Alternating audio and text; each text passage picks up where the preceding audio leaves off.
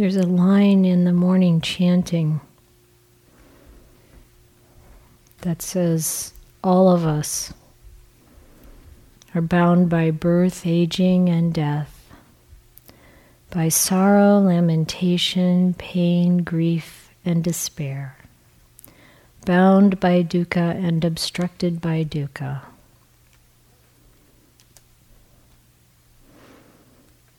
And whenever a group of us gets together, I'm reminded how true this is. And I also remember when I started spending time at the monastery and I would chant these lines and I would think, I'm not bound by dukkha. but I was suffering so much. And it's hard to accept sometimes that it's it's the nature of this life to be faced with suffering or to experience suffering, to feel that suffering deep within us. And of course, it has different flavors, as you well know. It can appear to be associated with conditions. You know, we lose someone or something, some kind of squashed hope, or challenges in relationships or work or health. It can feel like this huge hole that we try to fill.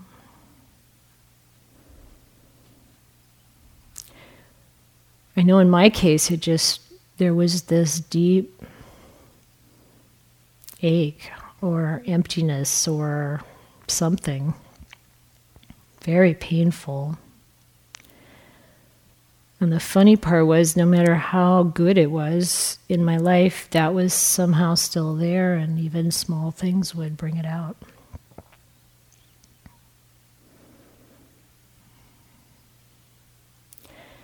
And I and I feel like I kept trying to identify the cause outside myself and the conditions around me. But if I actually look at those conditions, they weren't so bad. Or maybe they were, but whether they were or not, that dukkha was still there, that suffering, that um, inner emotional pain. Particularly when it manifests as some idea about ourselves, like I'm not good enough or I'm not worthy. I, I mentioned this the other day. Um, and the person I was talking to said, just immediately came back with, Well, I didn't have a religious upbringing, so I don't have that. and I thought, Wow, what an interesting. What an interesting thing, and there's some truth to that in my case. That the the religious and cultural idea was somehow that you start out bad,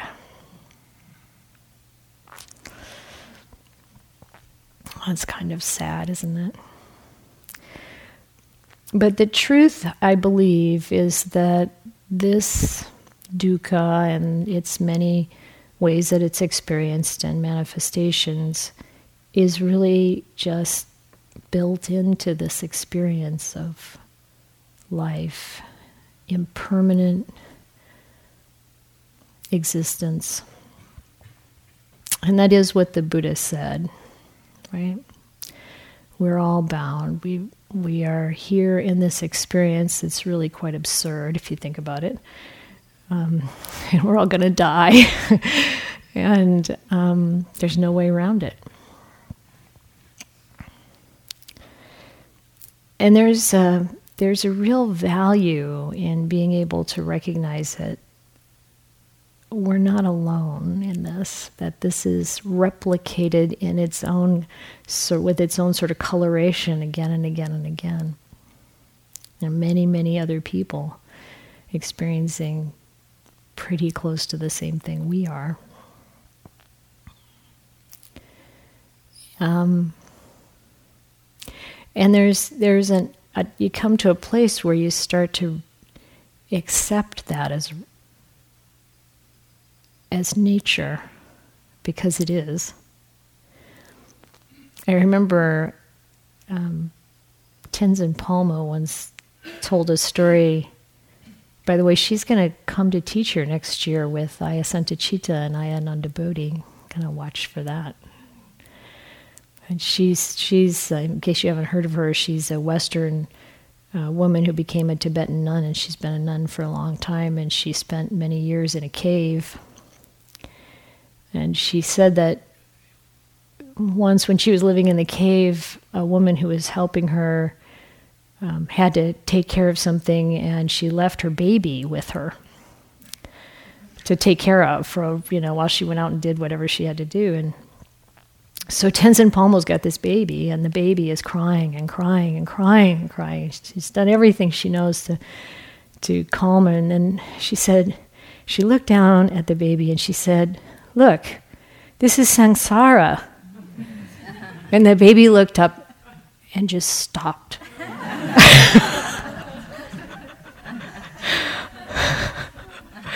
That's us.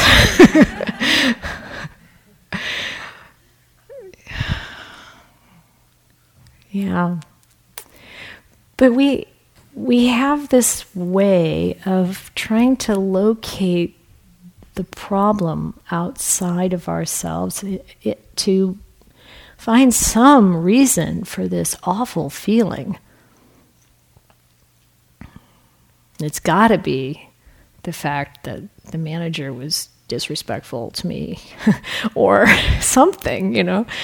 And and the manager might have been really disrespectful and should cut that out. Maybe we should change jobs, but uh, the reality is it's going to happen again in some form as long as that in there is unresolved.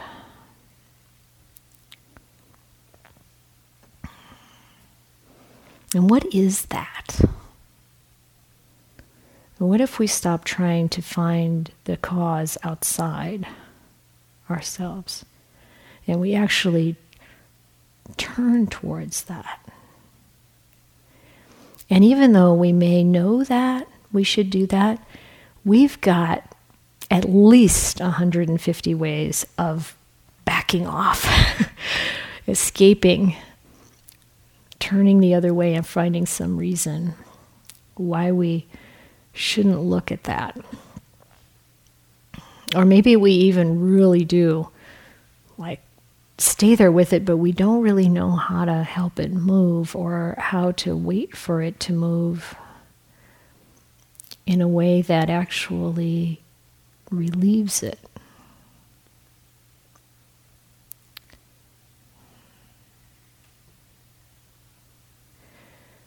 So we if we look closely, I would say, at what the Buddha taught. He said, turn towards this suffering, be with it, and come to understand it. I worked with someone who came up with this um, model, and there are a number of these models out there that help us look and stay with and and heal. This particular one was um, a therapist who wrote a book called Undefended Love. And she happened to have an office very close to the spiritual center where I was participating. So I worked with her for a couple years. And it wasn't therapy, I would say. It was her guiding me through being present with my own suffering and noticing when I was pulling away from it and helping me come back to it, and then showing me that I would actually cling to it and cause it to get paralyzed there. And then I would start getting depressed. And she said, Stop, let go, let go of it.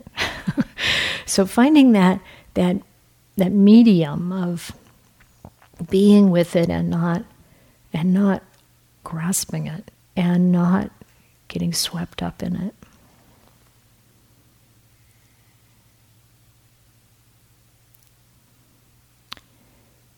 But it wasn't until I really looked at what the Buddha taught in its entirety.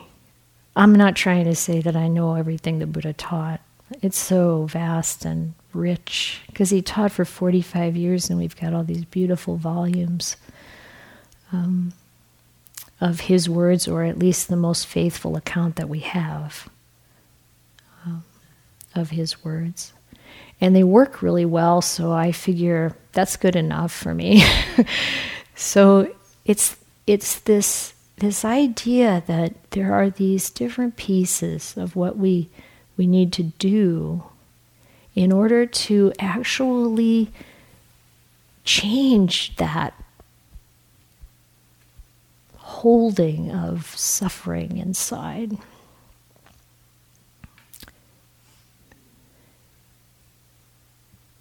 And some of those parts we don't like very much, so we want to jump over them. We want to get to the high stuff because we don't want to mess around with.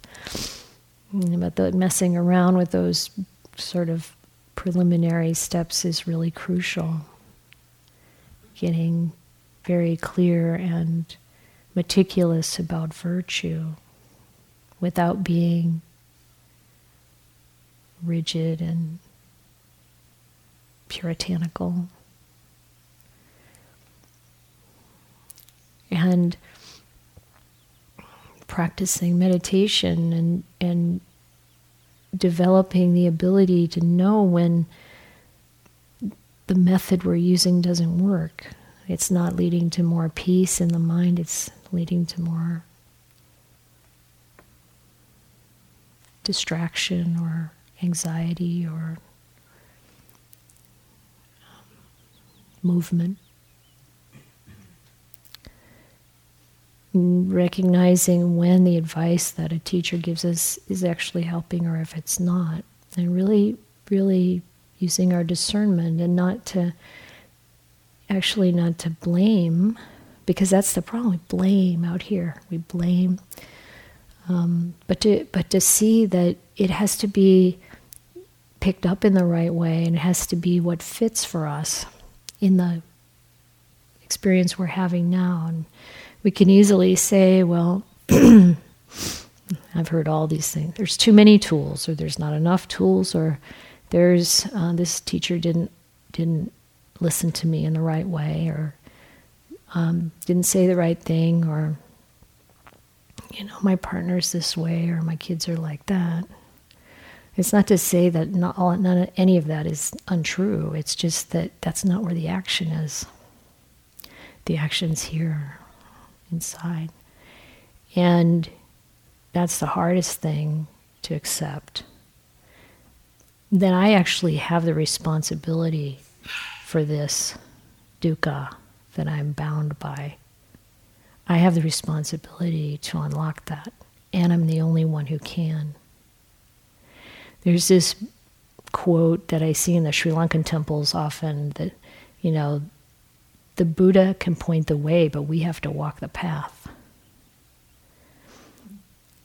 And that's the blessing and the curse, right? Because it's really up to us. And that means we've got the power.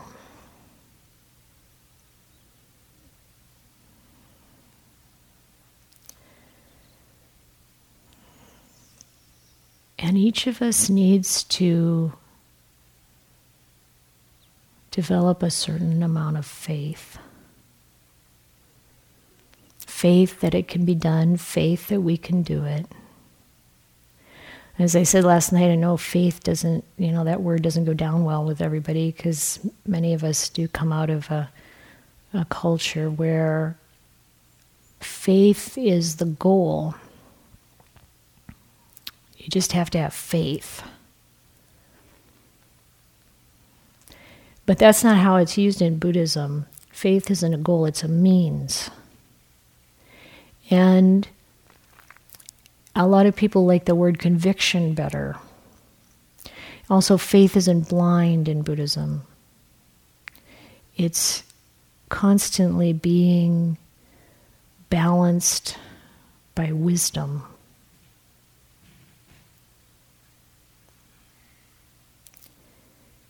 Because we have to look, we have to have enough faith in what the Buddha taught that we're willing to try the things that we don't we haven't seen work yet. And we're willing to accept the ideas that he said this is when he said this is what he saw. And this is what he learned and this is what he experienced. And he knew that this is what beings experience. And it works this way. But we haven't seen that for ourselves yet we have to have enough faith to to hold our minds open that that's true or may be true until we can see it for ourselves. Otherwise, we start making our own, our own religion, our own philosophy, and it's going to be as limited as our defilements.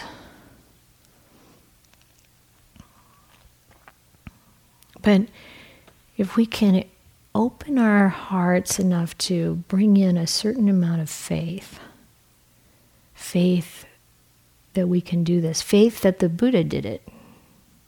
He found the way through, he experienced it. And how do you develop that? Well, one way is to actually read his, his teachings, read the Nikayas, um, the, the discourses, and talk about them with friends and see how they apply to life your life and my life. I mean, it's amazing to me that more than 2,500 years ago, people were dealing with the exact same stuff we're dealing with. For all our advancements in technology and whatever, that hole in the heart, that that experience of greed, hatred, and delusion, that pain, that was the same then. That wishing to be more than we are, or um, to be something. Same thing then. And it's it's really inspiring to me when I read what the Buddha said to people, because people from all walks of life came to him. Oh, the, the kings and the, the ministers and the priests and Brahmins and the robbers and the prostitutes and the mothers and the grandmothers and the merchants and just every the beggars. Everybody shows up in these pages and we can relate to their stories because those stories are still happening today and this system that the Buddha laid out for us really works. So we can look at the texts and then we can look at the people who have followed it. And we can see that they've changed and their lives change. And when you start, when you get to know someone, for example, who's gone through so much themselves, and then they get to a place where life brings all of its disruption and change and loss and gain and all the rest, and they're fine and filled with love. And they're keeping virtue and they're practicing. And you draw close to a person like that and you learn from them. Um, there was a question about teachers and um, we have to really look look into our teachers and see that they're doing the things that make the path work and that that it's alive in their life. And they would never lead us astray. And then it's good to know that you don't have to just have one teacher. Because different things come that are useful at different times from different people.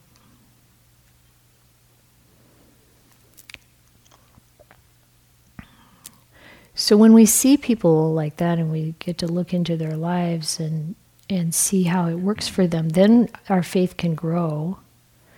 Our faith in the path can grow. That people today are waking up. And you're waking up.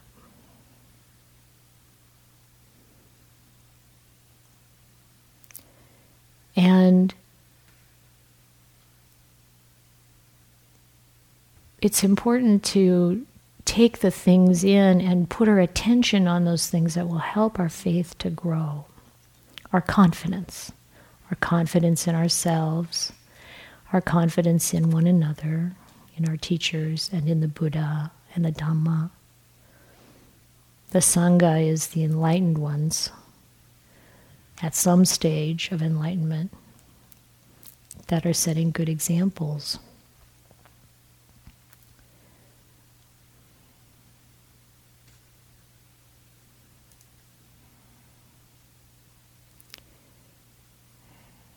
It's so fun to see people come to the monastery and start to pick up precepts, and actually their lives are changing in this beautiful way. And you can see them glowing. They, week after week, they're glowing.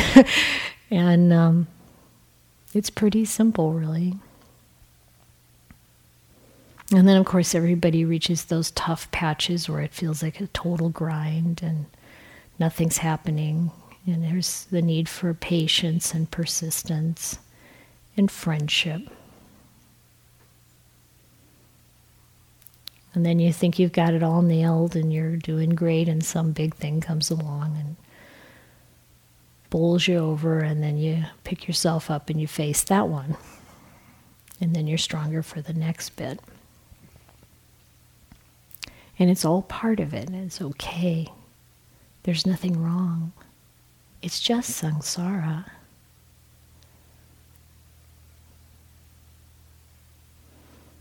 There's nothing wrong.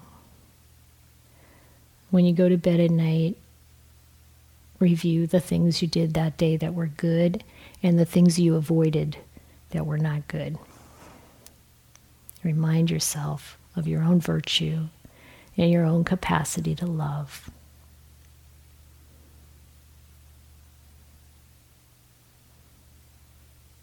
Because what we put our attention on grows.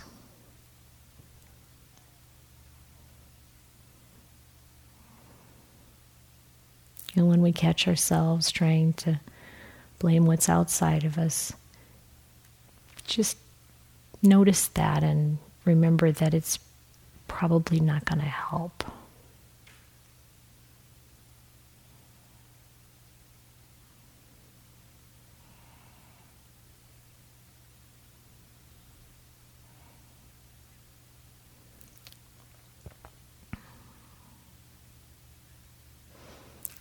So let's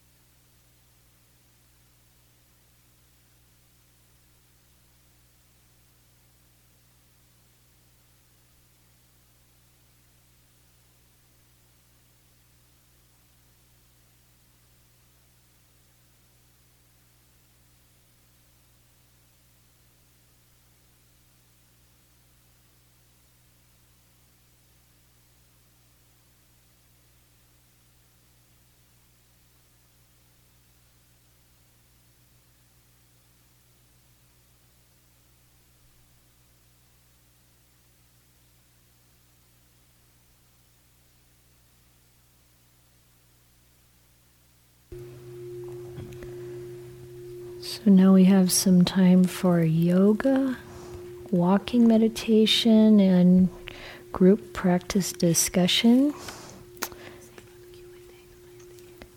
And our plan, because there were so many lovely questions in the basket, we have no idea what's still in the basket because we like being surprised. um, we're going to have Q and A again tonight, and we're not going to take more questions, right? Because there's like in there already.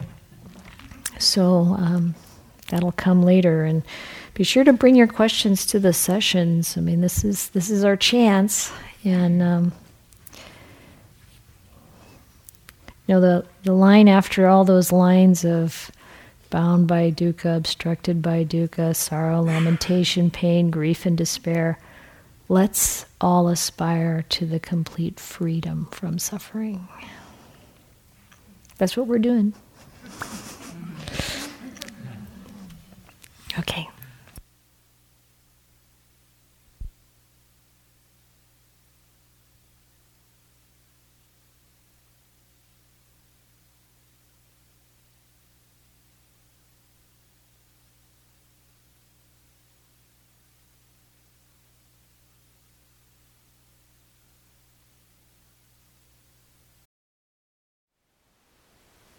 Thank you for listening. To learn how you can support the teachers and Dharma Seed, please visit dharmaseed.org slash donate.